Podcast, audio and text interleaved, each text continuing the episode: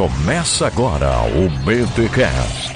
Teologia é nosso esporte.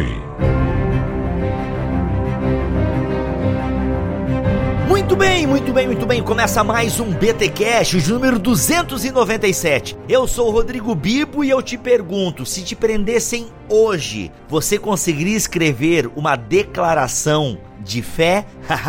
Meu amigo, ouça a história que nós vamos contar para vocês neste BTcast da Confissão de Fé da Guanabara. Recebemos, como você já deve ter visto no título do episódio, nada mais, nada menos do que o professor Alderi Souza de Matos, o historiador oficial da Igreja Presbiteriana no Brasil. Gente, uma aula de história, mas assim, numa simpatia, muita informação legal. Eu, olha, eu aprendi muito gravando este episódio com Alderi e tenho certeza que vai edificar demais a sua vida. Mas antes, vamos para os recados paroquiais e já aviso que eles estão enormes, porque nós tivemos aí o resultado do sorteio comemorando oito anos do Bibotalk. Confere aí, gente, confere aí.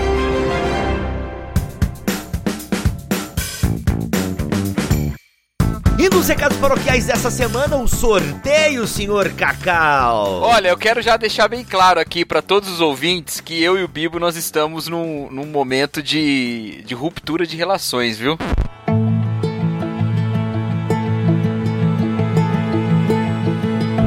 Caraca, Cacau, não, tu não pode. Cacau, tu não tem o direito de dizer que This Is Us não é tudo aquilo, Cacau. Cara, eu vou te dizer um negócio, velho. O primeiro episódio é fenomenal, é incrível. É. Só que parece que eles o tempo todo querem fazer a mesma coisa, sabe? Eles querem ter o mesmo efeito o tempo todo. Alô, eu Cacau, um pouco- gente, eu acho que o Cacau caiu. Mac, desliga o Cacau aí. Ô, Cacau. Ô, Cacau, tu não chorou, Cacau, nem um momento, Cacau. Não, não, não, não, mas eu, eu já sabia que eu não ia chorar. Eu choro bastante em filme, É. essas coisas, mas não, não desse jeito, assim. Entendi, aham. Não com coisas tristes e tal, geralmente com coisas muito bonitas e tal, me emociona. Mas eu gosto desse tipo de, de narrativa. Só que eu achei desses anos muito, cara. É toda semana a mesma coisa. Assim, mesmo efeito que eles querem produzir. Eles não vão conseguir produzir o mesmo efeito, pelo menos não Vão, em mim. cara, meu Deus, eu acho que eu só não chorei. Eu não chorei só uns três episódios da primeira temporada. Entendeu? Mano, essa série é demais. O Jack é demais. Jack Pearson me engravida. É. Cuidado quando ele engravida, vem logo de três. Ô, né? rapaz, meu Deus do céu. Não, mas falando sério aqui, ah, mas o assunto não é This Is Us, pelo amor Não, de não Deus. é. O Cacau tá errado e ponto. O Cacau, ele, eu, eu amo o Cacau, mas o Cacau tá errado. Cara, nenhuma postagem política minha no Twitter gerou tanta revolta quanto essa. Também tu vai falar mal de Is- Falar mal não, né? Vai dizer que Us não é tudo aquilo. A segunda temporada eu concordo contigo. Assim, essa tua crítica que tu faz à primeira temporada, na segunda temporada eu entendo que eles tentam dar uma esticada. Aí, pra mim, foi um pouco demais, tanto, tanto que eu nem terminei a segunda temporada. Aliás, cara, eu tô numa pegada de não terminar as coisas, meu irmão, que vou te falar, tá? Filme, começa e não termino. Que fase, que fase. Mas, gente, papo aleatório à parte, estamos aqui pro sorteio. Sorteio Ei, sorteio! dos oito anos do Bibotal. Que vai ter muita gente ganhando coisa aqui. Mas olha só, Cacau, 1.678 pessoas participaram da nossa pesquisa barra sorteio. Nosso muito obrigado a você. Aê! Ei! Muito obrigado. Você que preencheu este, essa pesquisa é importante para nós pensarmos no nosso público e aquela coisa toda. Vamos lá então, Cacau. Vamos sortear primeiro aqui. Você que não está vendo, porque no seu rádio não tem imagens, nós estamos aqui cercados das cartinhas de todo mundo que respondeu a pergunta. Que do nosso lado tá o Dengue e o Chuchucão. É Chuchucão que é o cara, cachorro a dela. né? Xuxa descendo num disco voador, mano. Olha como é que foi a nossa infância. De maiô com fio dental. Caraca, mano, enfim. É a nossa infância.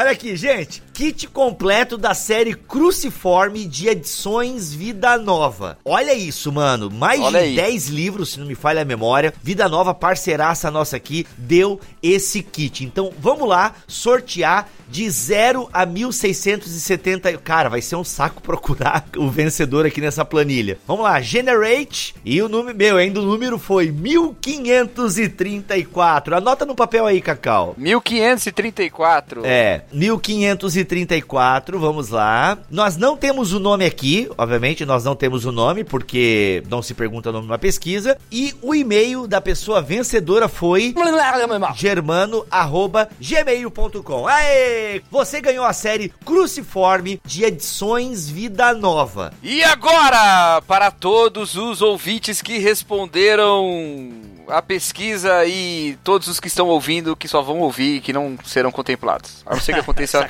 um milagre e volte no tempo e tudo mude. Mas não, para todos os que estão ouvindo agora e para aqueles especialmente que responderam a pesquisa, nós vamos fazer o sorteio de cinco. Eu disse cinco caixas da Box 95. Eu não disse 95 caixas da Box 5.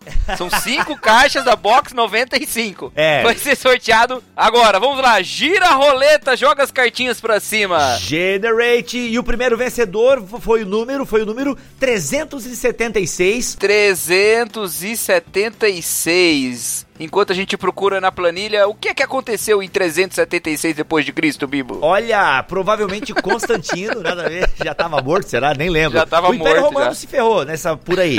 Não foi mais ou menos? 376 é a pessoa que é gerente. É gerente. Por quê? É, porque o e-mail é gerente em arroba gmail.com. Você ganhou uma Box 95. Olha aí. Você vai gostar muito porque a Box 95 é sensacional. E vamos ver quem é que vai levar a segunda Box 95 302. 302. Quem foi, quem foi? Foi o GP2 arroba Yahoo. Esse aqui o cara criou e-mail para participar da promoção, hein? Desconfio que ele criou esse e-mail para participar da promoção. Muito bom. GPM, você levou mais uma box. Vamos lá, o, ter, o terceiro vencedor que vai levar mais uma box 95. Cacau, procure na lista aí o número 794. 794, 794 é uma pessoa que tá lá embaixo. Aqui, achei, achei, achei. Ah. É o JV ou a JV né? Porque pode ser o sobrenome do tio J, pode ser de Joana ou de Juliana ou pode ser de Jorge. Eu sinto que é Jodson. Lembrando que quem ganhou, ah, mas eu, será que é o meu e-mail que eles falaram? Bem, se você recebeu um e-mail, você ganhou. Vamos lá para a quarta pessoa que vai receber mais uma box 95 na sua casa, o número 1649. Ó, foi lá pro final da lista. 1649 e o contemplado foi Abner Lobo. O quê, rapaz? Olha aí, Caraca! rapaz! Eu acho que o Abner já é assinante da Box 95. Bem, se o Abner Lobo, que inclusive é conhecido nosso aqui, ele é o do Spiacast. Abner, se você é assinante da Box 95, negocia com o Lavo lá, tem um mês que você não paga, beleza? Tem um mês que você não paga daí. Abner Lobo, também conhecido como Abner Stark. Nossa, muito bom! Cacau, a última pessoa a receber uma Box 95, vamos lá. 796. Quem foi, Cacau? 796 foi uh, o Rafael Manea. Maneia, maneia a cabeça aí que você ganhou, rapaz. Ai, 796, Rafael Maneia. Beleza. Essas foram as pessoas que ganharam a Box 95, ok? Cacau, o próximo brinde que vamos sortear aqui no nosso grande sorteio de aniversário de 8 anos de Bibotalk. Dois cupons de compras no valor de 100 reais, cada na loja Livraria El Shaddai, na loja online. Uh! Olha aí, gente. Livraria El Shaddai tem loja física em São Paulo que bomba muita coisa de teologia. E a livraria online também sempre com descontos e coisa tal. Aí vem aquela vozinha assim, ó. Vem aquela vozinha assim, ó. Esse cupom só é válido para a loja online. Para a loja física você deve pagar de seu próprio dinheiro. Isso, aquelas letras pequenininhas lá que tem nos anúncios, né? Exatamente, Ou exatamente. propaganda de medicamento. Esse medicamento. blá, blá, blá, blá, blá, é. 730, Cacau. 730. 730! Mais um aqui do 700, 730. É bom que fica tudo perto pra gente achar. Isso. Sanatiel Claudino. Olha aí, Sataniel. Não, não, Sanatiel. Nada de si, de, né, errei aqui. Você ganhou um cupom e um apelido do Bibo. Sacanagem. Tá, vamos lá, vamos lá, vamos lá. E o segundo a ganhar o cupom de 100 pila na loja El Shaddai, El Shaddai foi 1246. Cacau, quem é o 1246 na nossa planilha de sucesso, na nossa planilha dos vencedores? 1246. do hífen reis, arroba hotmail.com. É isso aí. Você também ganhou 100 reais então na livraria El Shaddai na loja online. Galera, tem que ser na loja online, conforme o, o aviso que o Cacau já deu ali naquela voz, beleza? Gente, olha só o que vem agora no sorteio aqui desses oito anos do Bibotalk. A trilogia cósmica do C.S. Lewis, da Thomas Nelson Brasil. Olha que show! Você vai receber na sua casa a trilogia cósmica do C.S. Lewis, tá bom, gente? Cedido aí pela nossa parceiraça Thomas Nelson Brasil. E quem vai levar para casa a trilogia cósmica é o número 1033. E quem é o 1033, senhor Cacau Marques? É o Pastor Robson Vilela. Olha aí! Tá aí, a edição mais bonita dessa trilogia que já saiu em língua portuguesa. Cara, não, a Thomas Nelson, meu irmão, tá lançando umas edições. Eu tô ansioso, sabe pelo quê? Senhor dos Anéis e as Crônicas de Narnia. Eu quero ver o que, que eles vão aprontar. E vai ter sorteio aqui. Tô profetizando. Amém. Dois livros da Mundo Cristão. Quem vai levar dois livros da Mundo Cristão para a sua casa é o número 1431. 1431 vai levar dois livros para a sua casa e o 1431 31 é. Manuela Máximo! Olha aí, Manuela, muito bom, Máximo. Eu já lembrei de Gladiador, hein? Ó, o Maximus, muito bom, melhor filme do Ridley Scott, depois de Allen, muito bom. E agora, Bibo, o esperado, o tão esperado prêmio das duas entradas francas intransferíveis para o BTD em Campinas, dia 3 de agosto de 2019! Primeiro a levar então a entrada franca para o BTD 2019, dia 3 de agosto, é o número 1227. 1227. É Suelen PSC, do Partido Social Cristão, pelo visto, né? Suelen. ah, não, é Suelen SPSC, então já mudou. É São Paulo, São Caetano. São Paulo, Santa Catarina. São Paulo, Santa Catarina. E a segunda pessoa que vai receber uma entrada franca para o BTD é o número 784. É o nome da Beatriz. Arroba Gmail. Muito bom, Beatriz. Eu quero mandar um abraço pra Beatriz Ana, que ela quase ganhou. Mas quem ganhou foi. Boa, boa, boa.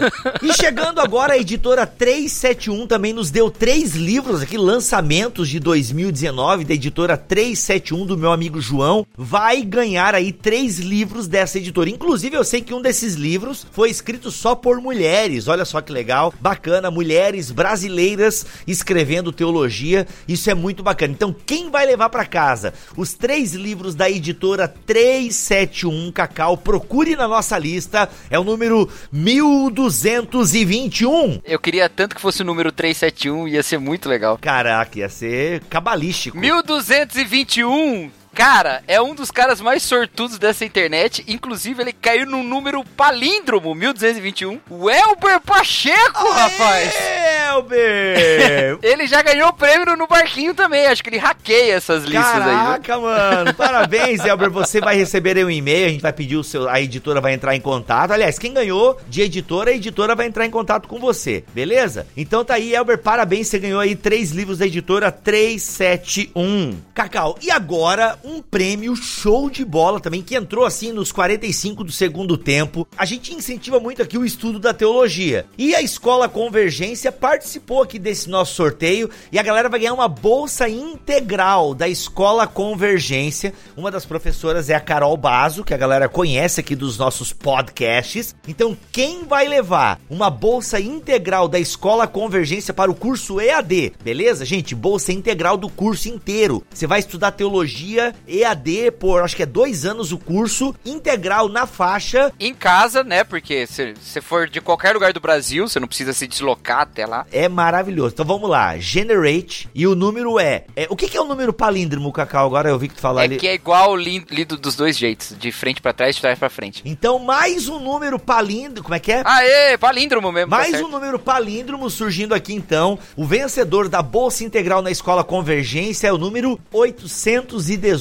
Olha aí! Olha aí, eu aprendi o que é o número palíndromo. É o ano do palíndromo no Brasil. Olha aí. É o Júnior. Cara, parabéns. Júnior, sim, se você não quiser, você fala com a gente que a gente sorteia de novo, tá bom? Não deixa passar essa bolsa aí, cara. Estudar teologia, mano. Olha só que da hora. Esses foram então os contemplados do nosso sorteio de aniversário. Parabéns! Parabéns a todos que ganharam e a você que participou, gente. Muito obrigado por ter participado. Fique de olho nas nossas redes sociais que a gente sorteia livro lá de vez em quando, a gente sorteia livro pros mantenedores no grupo do Telegram. A gente de vez em quando tá fazendo sorteio aí pra galera, beleza? Foi grande esse recado paroquial, mas a gente precisava aí para poder dar esse gás e poder, enfim, fazer esse sorteio que já tava demorando demais. E em breve, Cacau, site novo, bibotalk.com vai ganhar uma cara nova, hein? Olha aí. Aí sim. E você que não foi sorteado, o Bibo se compromete a orar 3 minutos por cada um de vocês no dia de hoje. Não, não. Eu oro 3 minutos por todos que participaram. Aí eu cons... Ah, então tá bom. Tá Aí bom. eu consigo Desculpa, eu entendi errado. Mas ora você que é pastor e é pago pra isso.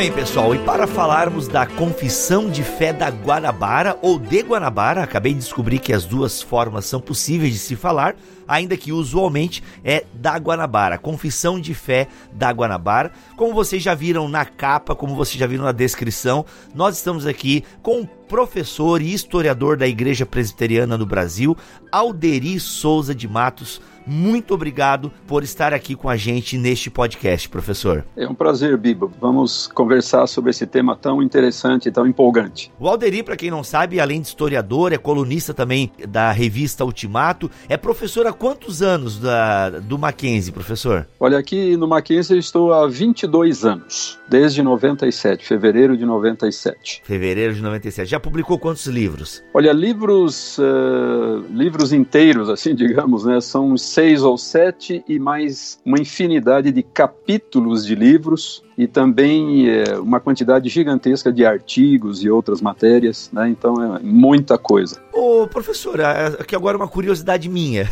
Não estava na pauta, mas eu vou colocar aqui. Porque quando se fala em história é, da igreja presbiteriana, história reformada, geralmente é o seu nome, né, que vem à mente, que vem nas pesquisas. Quando foi que começou? Como é que isso aconteceu aí na tua vida? Ah, vou virar historiador e gostei disso e vou. Quando aconteceu? Qual foi o gatilho? Olha, eu estudei teologia no Seminário Presbiteriano de Campinas, daí exerci o ministério pastoral durante 11 anos no Paraná, né, que é o meu estado, embora eu seja natural de Santa Catarina. Aê, sabia, gente, Santa Catarina é o estado que tem que ser valorizado nessa nação. Inclusive o meu pai, que era pastor, né, é, começou o ministério dele em Joinville. Meu Deus, essa cidade, irmão, essa cidade é luz para as nações, tô te falando.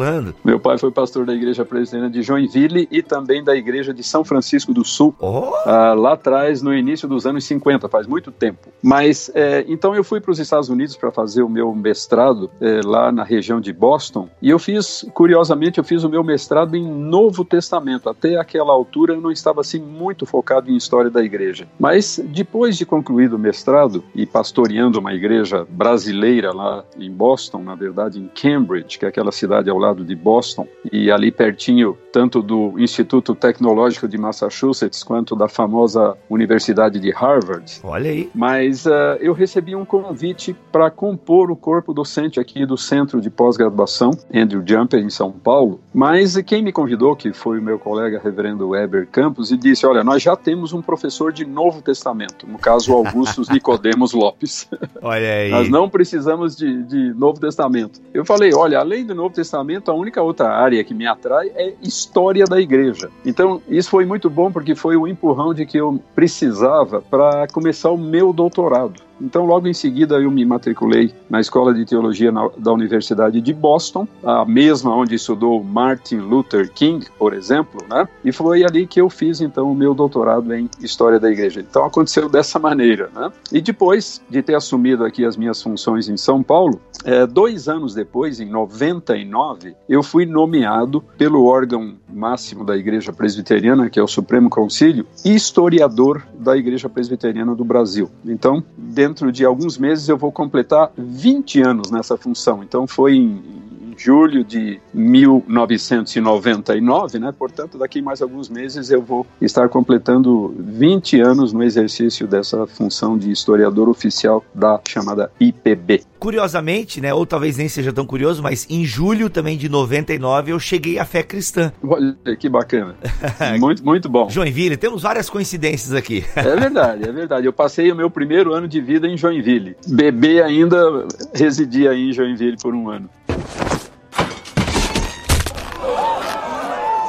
Vamos lá então, professor. Confissão de Fé da Guanabara é uma história que, se você não conhece ainda, querido ouvinte, fica tranquilo que a gente vai explicar aqui os mínimos detalhes, mas é uma história que daqueles que, como eu, né, não conhece profundamente a história, mas a gente ouve falar, né, dessa confissão, né, que foi escrita por praticamente leigos e uma confissão de fé que até hoje, né, pode ser usada de tão completa que ela é, uma confissão de fé que foi escrita sob pressão e que custou a vida, né, das pessoas que assinaram esta confissão. E eu queria então, trouxe aqui o professor Alderi para gente entender um pouco da história dessa confissão de fé de Guanabara, ou como alguns chamam, né, confissão fluminense, se não me falha a memória, é isso, né, professor? Confissão fluminense. Exato. Ou eu gostei de um trocadilho que eu vi na internet, né, de Genebra a Guanabara, né? então, assim, eu acho legal esses trocadilhos. Então, assim, acho que a gente poderia fazer justamente esse caminho, né, professor? De Genebra a Guanabara,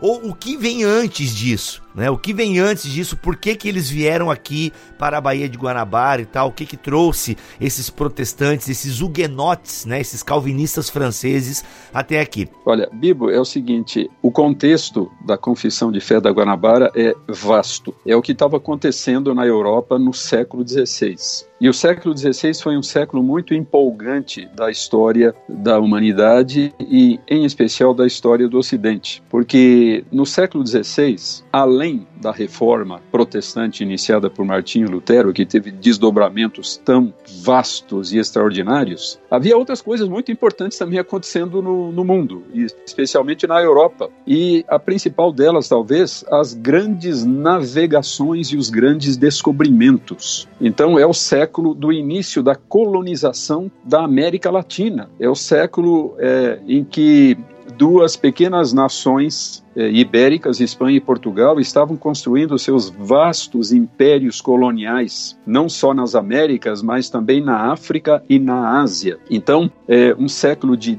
de descobertas, de contatos com novos povos, com novos costumes, é muita coisa empolgante acontecendo e despertando um enorme interesse e curiosidade por parte das pessoas, principalmente lá na Europa. No que diz respeito à reforma, só relembrando, a reforma teve dois movimentos iniciais muito importantes, semelhantes em vários aspectos, mas também com algumas diferenças. E esses movimentos foram, primeiro, a reforma alemã, com Martinho Lutero, que deu origem à Igreja Luterana, e no país vizinho, ao sul, a reforma suíça, que deu origem ao que nós chamamos de movimento reformado. Então, a reforma suíça, inicialmente com Ulrico Zwinglio, na cidade de Zurique, e alguns anos depois com João Calvino, na cidade de Genebra. Então, o movimento reformado ele acabou tendo um impacto na Europa e no mundo muito maior do que a primeira reforma, a reforma de Lutero. O luteranismo ficou mais restrito a cerca de metade da Alemanha e também a chamada Escandinávia, os países nórdicos. Então,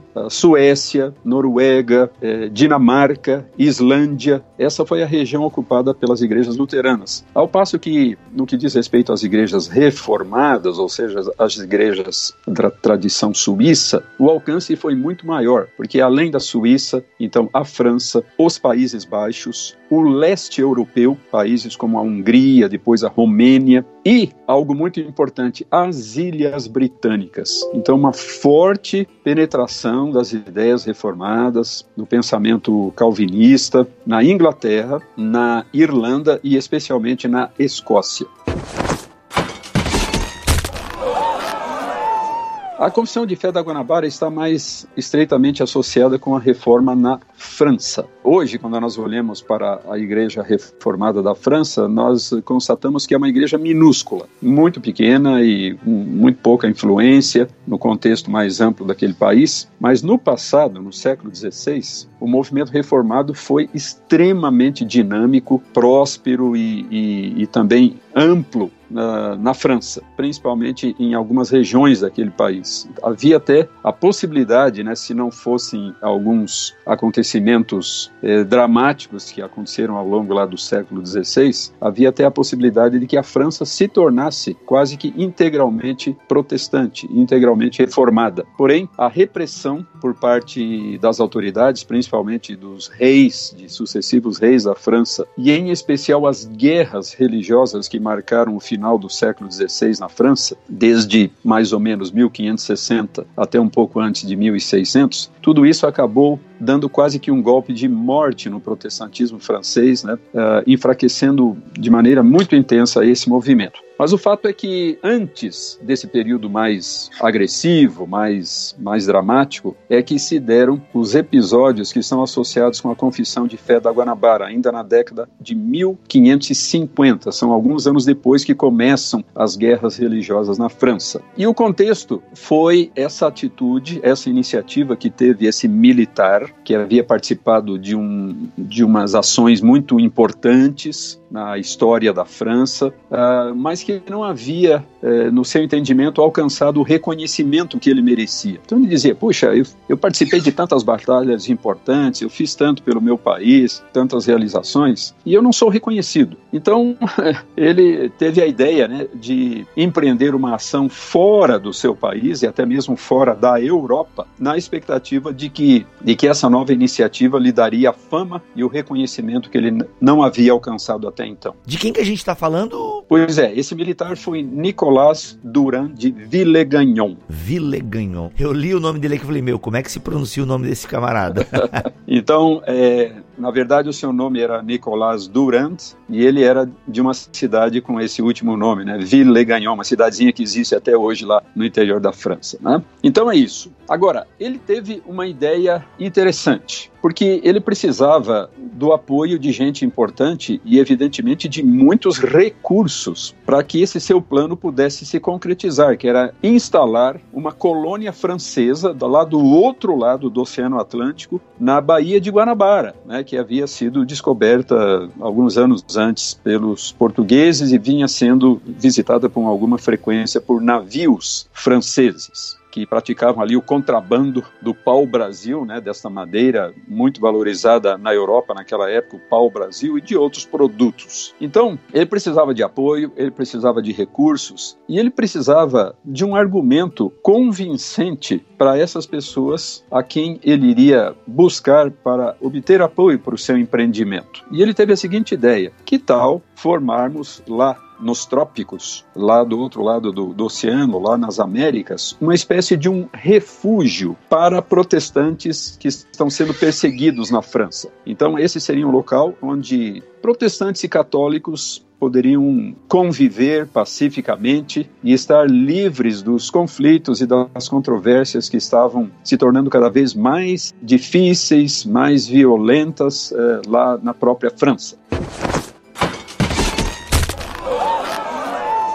O Villegagnon, ah, eu não sei se eu falei certo agora. Ville, Villegagnon? Villegagnon. É para por aí, né? Ele era protestante ou ele era católico? Esse é um dos pontos mais controvertidos de toda essa história e existem diferentes posições por parte dos historiadores. A versão mais corrente, principalmente entre os historiadores protestantes, especialmente os de linha reformada, é de que Villegagnon era um católico, porém estava a essa altura nutrindo algumas simpatias pela fé reformada. Ele era ainda um católico, mas simpatizante até certo ponto da fé reformada. Caso contrário, ele não teria feito essa proposta, né? Que evidentemente seria considerada meio maluca por muitos dos seus concidadãos, né? Que negócio é esse de criar um refúgio para os protestante. Protestante tem que ser perseguido, tem que ser preso, tem que ser torturado, tem que ser morto e não receber tolerância dessa maneira. Mas o fato é esse: é, ele se aproximou então de uma figura muito importante lá na França, que foi o almirante Gaspard de Coligny.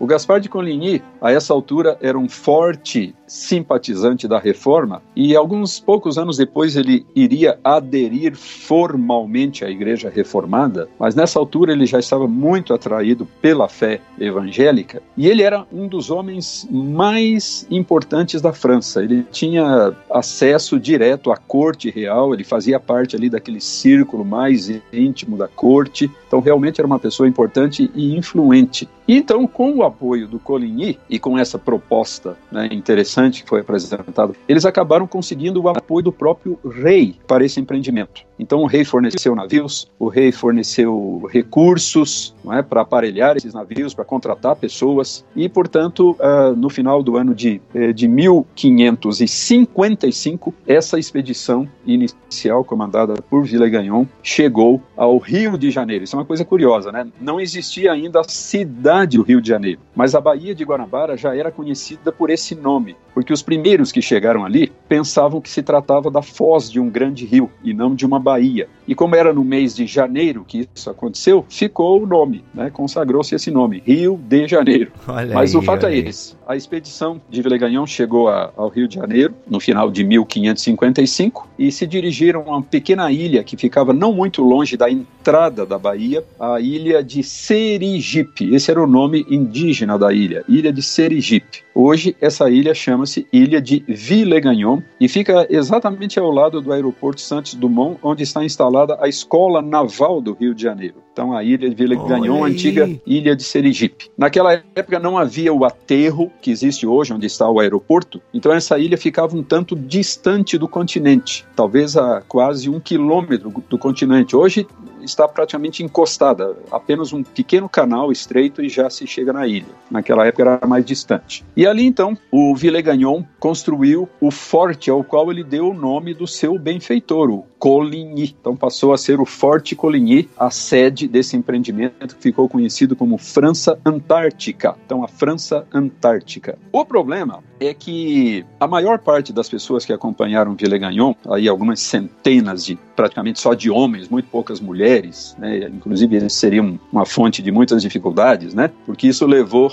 esses marmanjos a se interessarem muito pelas índias que havia na região. Eita. As moças, as mulheres indígenas ali das tribos daquela região. Mas o fato é esse que muitos desses indivíduos, ou talvez boa parte deles, eram indivíduos de má índole, de má conduta. Inclusive haviam sido tirados de prisões lá na França. Ah, verdade. Como Villegagnon não havia conseguido gente decente, gente de bem, né, como se diz, né, uhum. uh, em número suficiente, foi, foi preciso apelar para esses prisioneiros, né, para esses condenados pela justiça. Ele realmente estava desesperado para querer fazer um nome para si, né, porque olha, olha a empreitada que ele se mete. Não, não, eu vou lá, eu vou. Ele estava enfrentando aí, aproveitando qualquer oportunidade para que isso se tornasse uma realidade.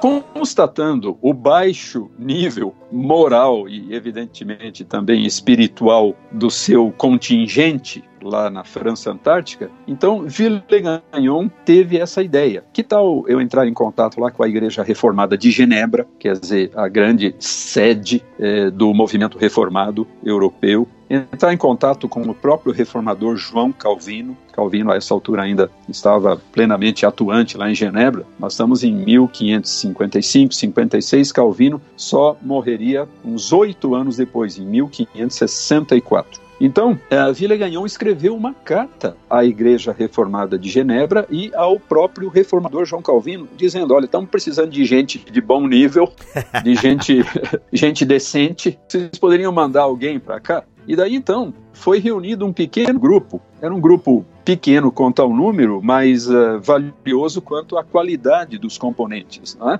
Então, um grupo de apenas 14 pessoas, 14 huguenotes, como eram conhecidos os protestantes de língua francesa. Então havia o líder, digamos, civil desse pequeno contingente, que era um homem chamado Philippe de Courguillet, mais conhecido como Senhor do Pom. É, melhor. melhor, né? E, e, dois pastores, né, dois líderes eh, religiosos espirituais, eh, um deles chamado Pierre Richier e outro Guillaume, Guilherme Chartier. Então, os pastores Richier e Chartier. E mais eh, 11, entre aspas, leigos entre os quais um sapateiro e futuro pastor chamado Jean de Lery, que acabou se tornando o principal cronista desse, de toda essa história. Né? Foi ele que deixou, mais tarde, um valioso livro que narra os detalhes de todo esse empreendimento, com o título de Viagem à Terra do Brasil. Esse livro vem sendo publicado até hoje por causa do reconhecimento por parte dos acadêmicos, dos historiadores brasileiros, de que é um livro muito valioso a respeito do Brasil, da história do Brasil, lá nos seus primeiros tempos, né, no início da nossa história nacional. É um documento, um testemunho muito importante. É, esse grupo então chegou à Baía de Guanabara numa segunda expedição, aí também composta de alguns navios, mais algumas centenas de pessoas, e lá entre toda essa gente, esse grupinho de huguenotes, de reformados, né, 14 pessoas. Então eles chegaram à Baía de Guanabara em março, no dia 7 de março de 1557, mais ou menos um ano e meio depois da chegada do primeiro grupo, que foi em fim de 55. Né? Agora estamos em março de 57. E três dias depois, uma data muito interessante, no dia 10 de março de 1556, eles realizaram o primeiro culto protestante das Américas. Não só da América do Sul, mas das Américas. Então, essa é uma data muito interessante para muitos evangélicos brasileiros, né? Ah, aqui eu, te, eu num site aqui, acho até que é o site do Andrew Jumper, deixa eu ver. É o site do Mackenzie aqui, que o pequeno contingente desembarcou no Rio de Janeiro no dia 10 de março ocasião em que foi realizado o primeiro culto protestante do Brasil e nas Américas. Exato. Na verdade, o navio chegou no dia 7 de março, mas eles tinham que ir lá fazer muita coisa, arrumar bagagem, limpar o navio, fazer uma, uma série de coisas. O desembarque mesmo em terra firme foi no dia 10 e, e, logo em seguida, então, reunidos lá numa pequena sala no centro da ilha, com a presença do Villegagnon, então foi realizado esse culto. O mais velho dos dois pastores franceses foi quem dirigiu o culto e pregou. Uhum. Como é que é o nome desses dois pastores franceses? Pierre Pedro, né? Pedro Richier e Guilherme, Guilherme, Guilherme Chartier. Então, o pastor Richier pregou, uh, inclusive utilizando aquela, aquele salmo muito bonito, né? Uma coisa peço ao Senhor e a buscarei que eu possa morar na casa do Senhor todos os dias da minha vida, para habitar na casa do Senhor e contemplar o seu santo templo, alguma coisa assim. Então, foi cantado um hino também, no caso um salmo, porque naquela época os reformados só cantavam salmos. Então eles tinham os seus saltérios. O que, que eram os saltérios? Eram coleções de salmos metrificados e musicados. Então alguém pegava o salmo, modificava um pouco o texto para ter o mesmo número de sílabas em todas as linhas, ele fazia metrificação e depois era, era composta uma música. Então esses salmos é, metrificados e, e musicados eram os únicos hinos que os reformados cantavam naquela época. Então é isso, nesse primeiro culto eles cantaram um salmo e o, pastor pregou sobre outro salmo. Né? Teve uma presença bem forte dos salmos aí nesse primeiro culto protestante no Brasil.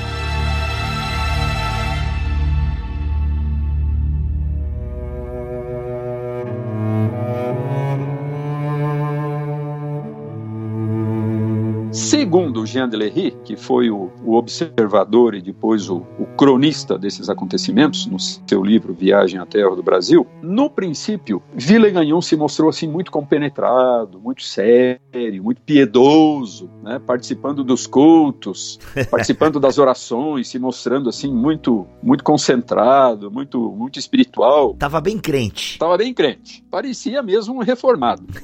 Só que pouco tempo depois, decorridas talvez aí umas poucas semanas, porque vejam só, nesse primeiro culto não houve a celebração da ceia do Senhor. Essa primeira celebração só aconteceu eh, algumas semanas depois, no dia 21 de março. Então, dia 21 de março, primeiro culto com a, a Santa Ceia, Ceia do Senhor. A partir dessa primeira celebração da ceia, começam a surgir dificuldades. O Villegagnon, instigado por um, um teólogo que tinha vindo também na expedição, um tal de Cointac, Jean de Cointac, que inclusive tinha estudado lá na Sorbonne, na famosa Sorbonne em Paris, né, a faculdade de teologia lá da Universidade de Paris, o Villegagnon começou a questionar uma série de coisas é, da prática dos reformados no que diz respeito ao sacramento da ceia. Né? Ele falou: olha, a maneira como vocês estão celebrando esse sacramento não está não tá correta, vocês simplificaram demais essa cerimônia, vocês estão deix deixando de lado aí uma série de elementos, é preciso, por exemplo, acrescentar água ao vinho, vocês não estão fazendo isso, né, e hum. tal. E, e a coisa só foi crescendo essa controvérsia só foi se tornando mais amarga eh, com o passar das semanas e dos meses. Até que finalmente ele entrou em conflito aberto com eles, começou a dizer que eles eram hereges, que Calvino era herege, etc e tal. Azedou. Quer dizer, houve uma reviravolta assim impressionante. Alguns dizem que ele teria, nesse ínterim, recebido cartas da França, principalmente de umas figuras importantes lá da Igreja Católica Francesa, entre as quais um cardeal, um famoso cardeal da família Guise, né, que era uma poderosa família católica e muito anti-protestante lá da França, uh, dizendo: Olha, Villegagnon, toma cuidado aí com o que você está fazendo, ó, pensa bem, porque senão isso vai ter consequências para você depois. Mais ou menos nessa linha, né? Então ele resolveu reconsiderar um monte de coisas e acabou entrando em conflito aberto com esses reformados. Finalmente, a situação se tornou insustentável. É, eles não tiveram mais condições de permanecer ali no Forte Coligny, na ilhazinha de Sergipe,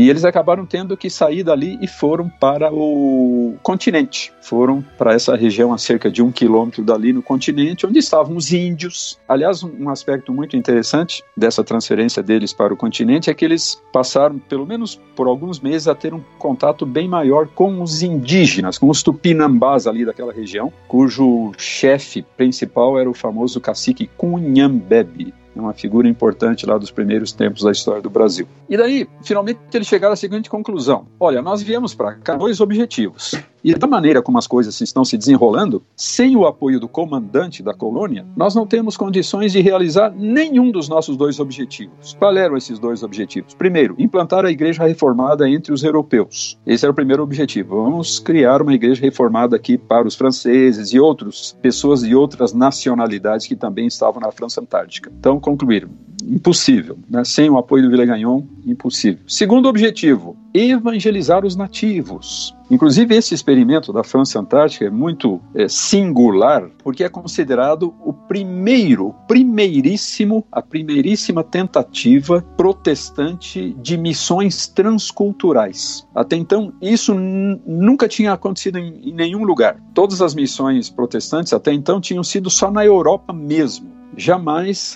os protestantes haviam feito um esforço de alcançar outros povos, outras etnias ao contrário do que estava acontecendo com os missionários católicos. Né? Os missionários católicos, por causa das, das grandes navegações, dos grandes descobrimentos, estavam ativamente envolvidos em missões aos, aos nativos uh, na América Latina, na África, na Ásia, ou seja, fortemente envolvidos com missões uh, transculturais. Os protestantes até então não tinham se aventurado a isso por uma série de razões, não que eles fossem contra, mas eles ainda não tinham tido essa oportunidade. Então, a França Antártica é a primeira ocorrência desse desse tipo. Mas mesmo aqui é, eles concluíram, não, não vai dar, não, não tem condições. Sem o apoio e, na verdade, até contando com a antipatia do comandante da colônia, não vão poder fazer nada. Até porque os jesuítas, por exemplo, né, que foram, acho que até o termo missão, se não me falha a memória, surge com os jesuítas, né? Isso, exato. A ideia de missão, no, usar esse termo que era para as guerras, mas usar no sentido de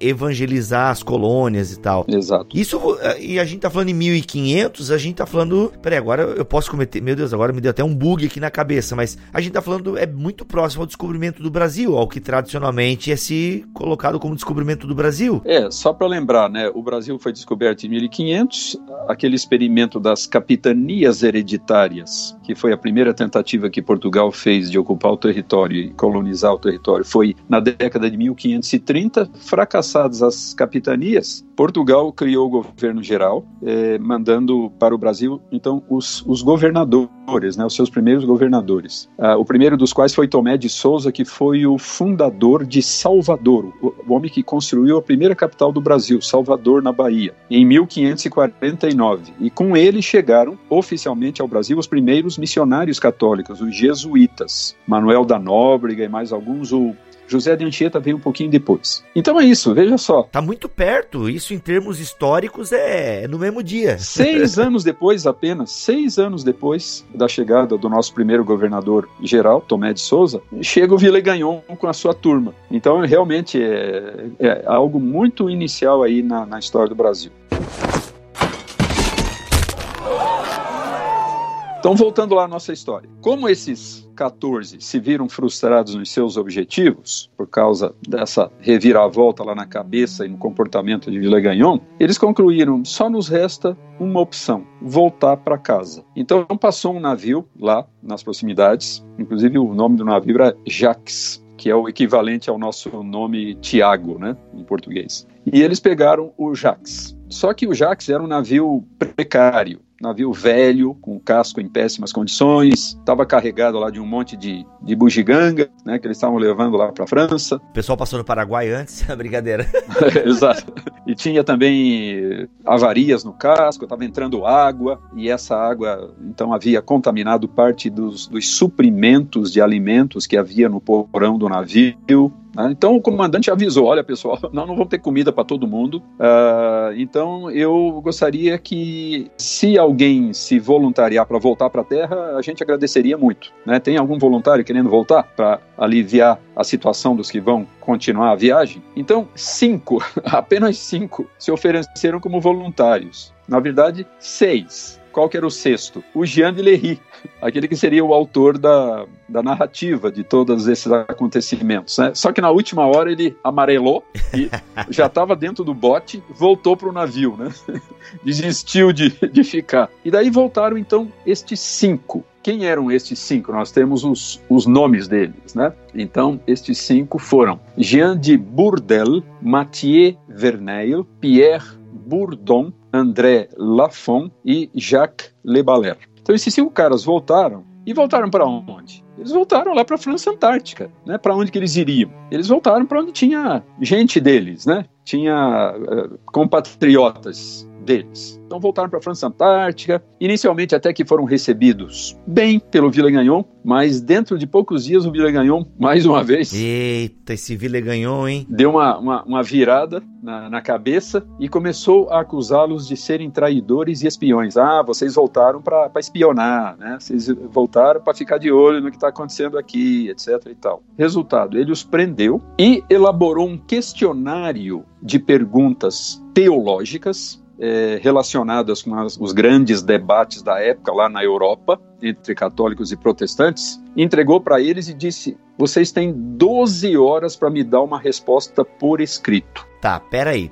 Esses cinco que voltaram, professor, não eram. Um dos pastores não estava ali, né? Nenhum dos, dos pastores estava tava entre eles, né? Eram cinco leigos. Leigos. Exato. Né? Inclusive um é sapateiro que você comentou ali anteriormente. É, não, o sapateiro voltou pro navio, né? Então ele, ele não veio. Ah, o sapateiro que voltou pro esperto, esperto. É, esperto. É, ele ficou temeroso e voltou. Tá, cinco leigos. Cinco leigos. Então, o Villegagnon entrega para esses cinco leigos essa, esse questionário bem complexo, né, bem bem exigente né, de perguntas teológicas, e dá para eles esse tempo exíguo, né, somente 12 horas para responderem, e eles dispunham apenas de um exemplar da Bíblia, nada mais, não tinham qualquer livro de teologia, nada disso, nenhum livro de história, história da igreja. Sem Wikipedia, sem nada. Sem Wikipedia. Então eles se concentraram e aproveitaram aquele tempo e redigiram então essas respostas, e são essas respostas que constituem a nossa famosa Confissão de Fé da Guanabara. Né? Olha que coisa extraordinária. Então, as perguntas e as respostas que eles elaboraram é aquilo que hoje nós chamamos a, a Confissão Confissão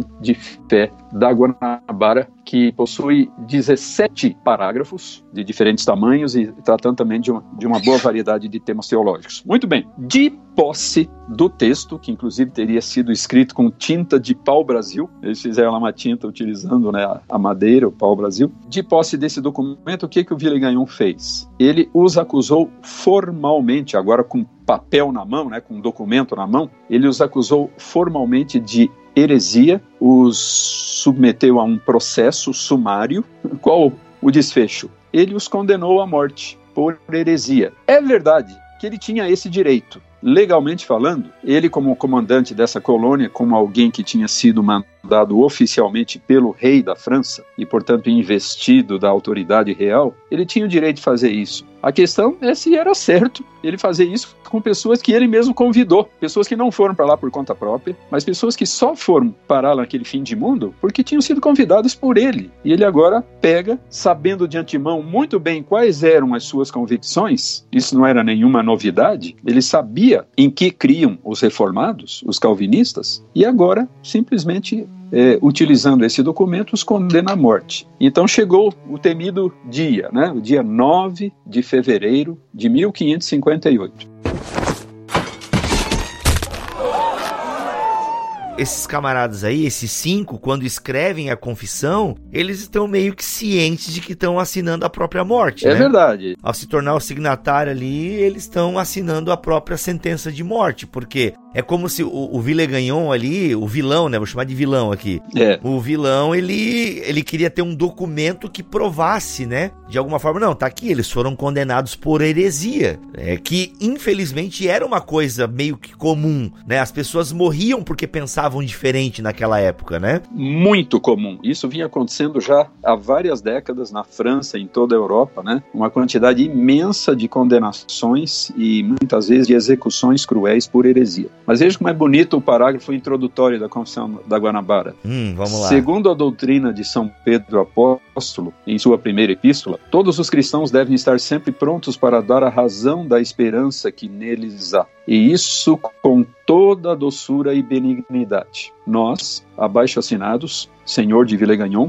unanimemente, e segundo a medida da graça que o Senhor nos concedeu, damos razão a cada ponto, como nos haveis apontado e ordenado, começando com no primeiro artigo.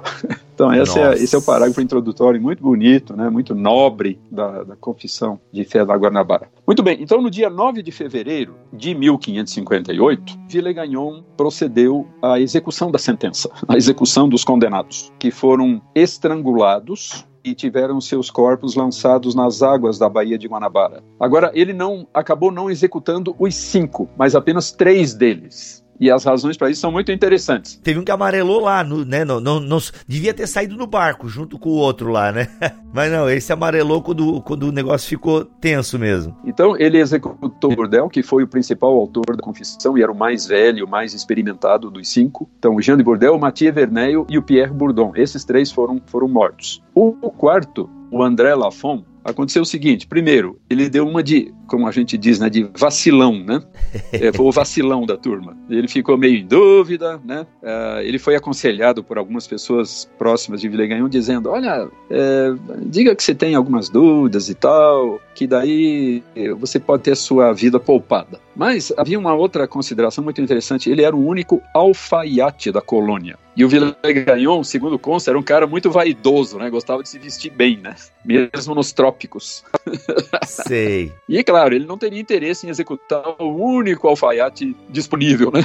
Resultado, então, o André Lafon acabou sendo poupado. E o quinto participante lá do grupo, ele então, uh, não se diz isso, né? Mas a única conclusão a que se pode chegar é que ele fugiu. É que eh, teria sido o, o, famoso Jacques Le Baller. Tem toda uma história, tem toda uma versão aí em torno dele, mas não é o mais importante porque não tem relação muito direta aqui com a questão da, da confissão de fé da Guanabara. Mas então é isso. Ele executou esses três, um foi poupado, o outro deu no pé, né, fugiu, e mais tarde, a essa altura, aqueles outros todos já já estavam viajando lá para a França, onde chegaram alguns meses depois, nem ficaram sabendo do que aconteceu a não ser mais tarde. E então, é, algumas pessoas que presenciaram esses acontecimentos, e inclusive pessoas que não eram simpáticas a Villegagnon e aos seus métodos, às suas ações, essas pessoas, ao retornarem à França, levaram não só o processo, mas também o texto da confissão de fé e acabaram entregando esse material, ou pelo menos a confissão de fé, àquele senhor Dupont, que por sua vez o encaminhou ao Jean de Lery. E finalmente esse texto foi publicado, uns poucos anos depois, numa obra de um autor chamado Jean Crespin, História dos Mártires. Então esse sujeito, escrevendo lá sobre a história dos mártires cristãos e principalmente dos mártires protestantes, ele resolveu inserir essa narrativa do, dos mártires calvinistas do Brasil, da Guanabara. E acrescentou também o texto da Confissão de Fé, que assim acabou sendo publicado pela primeira vez. Né? Então, em 1560 e pouco, já houve a primeira publicação é, do texto da Confissão de Fé da Guanabara, dando assim ampla divulgação a esse valioso documento. Então, esse é o contexto, né? toda essa, essa série de, de acontecimentos assim tão dramáticos é, é, constituem o contexto da, desse documento tão importante.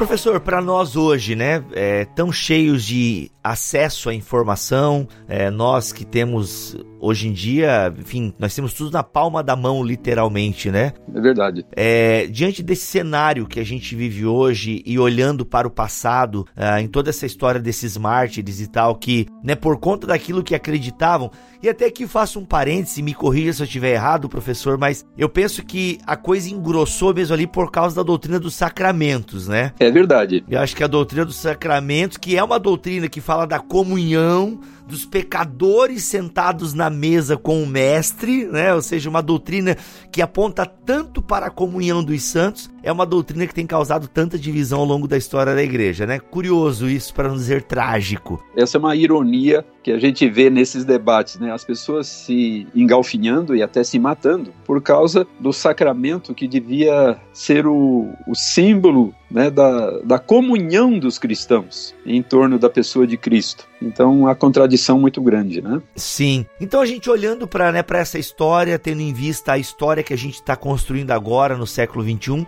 qual é a lição que tu tira dessa confissão de fé de Guanabara, né? De todo esse contexto? Como é que a gente poderia fazer uma aplicação para nós? Né? O que que essa história, né, do passado nos conta hoje? Assim, o que que ela, assim, gente, né? O que que você destacaria para nós hoje, é, cristãos do século XXI? Só, só para falar um pouquinho, né? Para que as pessoas que, que estão ouvindo tenham noção a respeito do conteúdo da Confissão de Fé, rapidamente. Ah, sim, sim. Hum, a Confissão boa. de Fé tem 17 parágrafos, e esses parágrafos basicamente tratam dos seguintes assuntos. É bem fácil classificar esse material em, em poucas sessões. Os quatro primeiros parágrafos tratam da doutrina da Trindade, e em especial da pessoa de Cristo. Até aí nenhum problema, porque nesse aspecto, protestantes e católicos creem exatamente da mesma maneira. Nos parágrafos seguintes, de 5 a 9, é abordada a doutrina dos sacramentos, sendo que quatro desses artigos tratam da ceia e apenas um fala a respeito do batismo. Em seguida,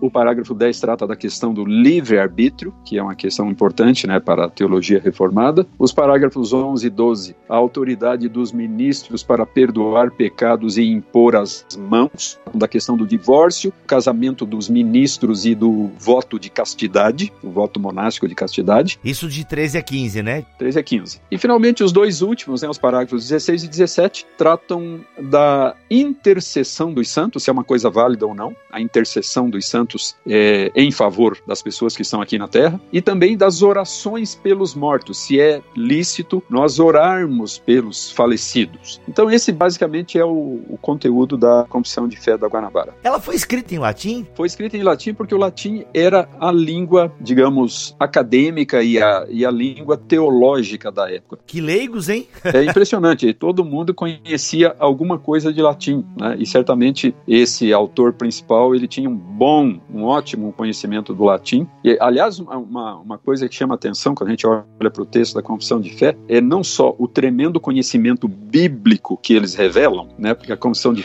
fé está cheia de referências a diferentes textos bíblicos, né? Mas também o grande conhecimento que eles tinham da história da igreja e principalmente da história da teologia. Então a confissão de fé, por exemplo, né? Só para citar alguns exemplos, ela faz referências ao credo de Niceia lá dos primeiros séculos da era cristã e ela menciona explicitamente quatro daqueles antigos pensadores cristãos, os chamados pais da igreja. Agostinho, pelo menos quatro referências a Agostinho, Tertuliano, uma referência, Ambrósio, duas, e Cipriano, outras duas referências. Então mostra que esses leigos eram indivíduos que conheciam muito bem não só a Bíblia, mas conheciam teologia e conheciam história da igreja. Muito. Eu vou te dizer aqui, ó, Agostinho até eu conseguiria citar. Tertuliano, se eu puxasse na cabeça aqui, ainda mais sabendo que eu ia morrer, talvez vinha alguma coisa. Agora, Ambrósio e Cipriano, irmão... Já é mais complicado, né? Poxa vida, aí, aí ficou complicado. Rapaz, é que coisa, hein? Que coisa maravilhosa. Agora, voltando então à sua pergunta, né? Qual a relevância, qual a importância disso para nós hoje? Em primeiro lugar, a necessidade a importância de confessarmos a fé. Essa é uma afirmação muito explícita da Escritura em diversas passagens, né? De que nós devemos confessar a nossa fé, ou seja, devemos estar sempre prontos para declarar de maneira firme mas também de maneira lúcida, de maneira consciente, aquilo em que cremos. Nós devemos ter uma noção muito, muito clara a respeito da, das nossas convicções, justamente porque elas são questões tão importantes, tão decisivas, então nós não podemos ter dúvidas a respeito delas. Essa é uma diferença muito interessante entre as posições católica e protestante no século XVI. Uh, eh, os católicos tinham um conceito que foi rejeitado pelos protestantes, era o conceito de fé implícita. O que, que, é isso? É quando o sujeito diz: Olha, eu creio em tudo aquilo que a igreja crê. Eu não sei exatamente o que, que é, mas se a igreja crê, eu assino embaixo. Se a igreja crê, eu defendo, mesmo sem saber o que é. Fé implícita. Né? Os protestantes disseram: não, a fé não pode ser implícita, ela tem que ser explícita, ela tem que ser clara, ela tem que ser cristalina, ela tem que ser, ela tem que ser expressa com, com todo o conhecimento de causa, de maneira direta e pessoal, e não de segunda mão por tabela. Então, eu acho que essa é uma lição muito importante que nos vem dessa experiência desse documento e da atitude desses irmãos que escreveram a Confissão de Fé da Guanabara, né? Ainda mais que a gente vive hoje, pastor, um momento que muitos protestantes estão com essa fé implícita aí, né? É verdade. Eles ah, é, é, sabe às vezes o nome da doutrina, mas se você for perguntar, mas o que é isso? Me dê uma definição dessa. Pronto.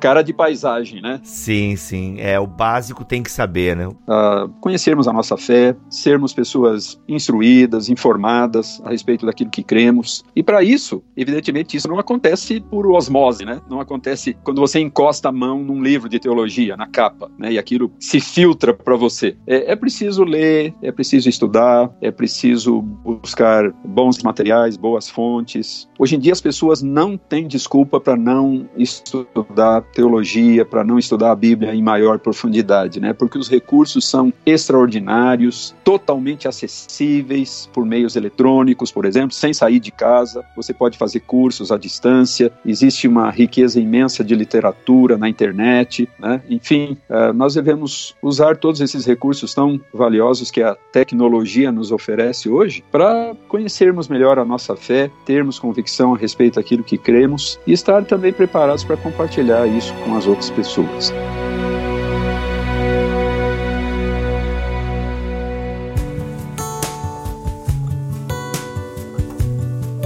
Gente, olha aí, em uma hora tivemos aí uma pequena aula, né? Pequena não, foi muito conteúdo aqui, mas em uma hora a gente trouxe para vocês um pouco do contexto aí dessa confissão de fé da Guanabara, que essa história, gente, realmente ela te inspira, sabe? É, é uma história que te inspira, que realmente nos motiva a querer saber mais, né? A esse apelo que o apóstolo Pedro já fez lá em sua carta, né? Nós sabemos dar a razão da nossa experiência esperança. Muito legal e que bom que esses irmãos, aliás, bom para nós, né? Para eles não foi tão bom assim.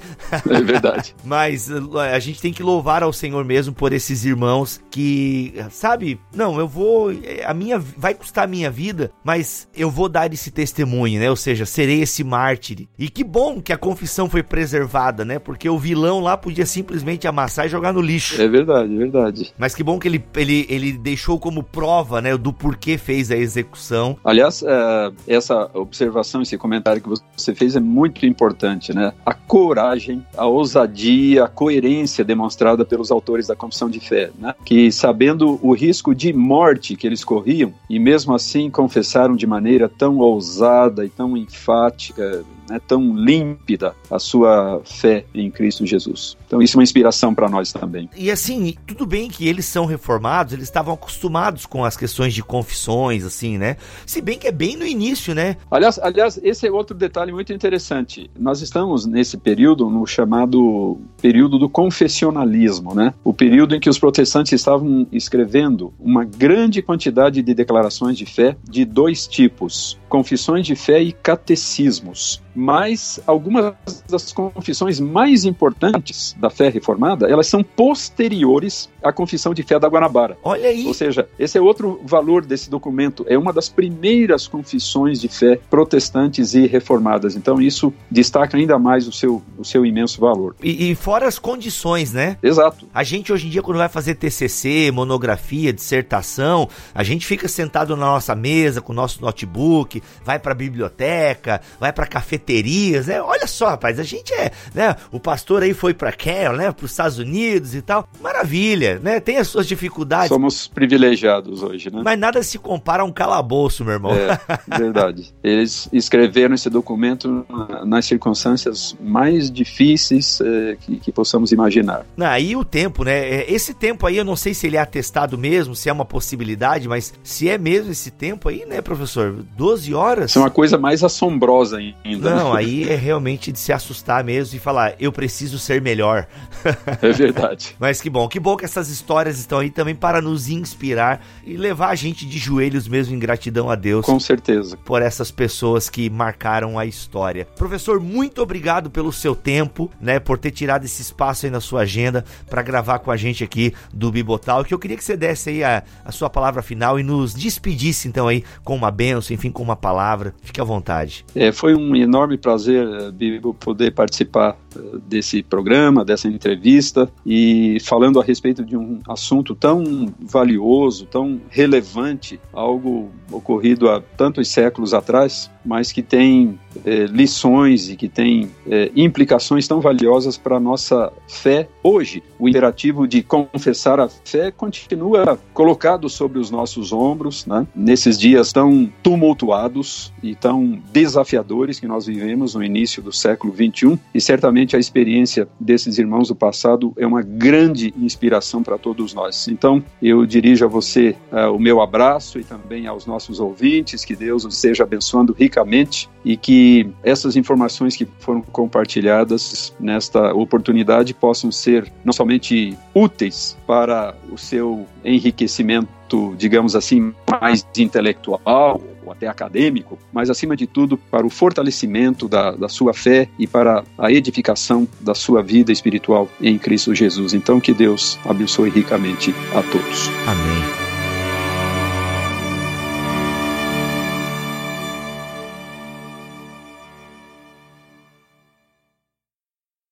Este podcast foi editado por Mac Bibotalk Produções.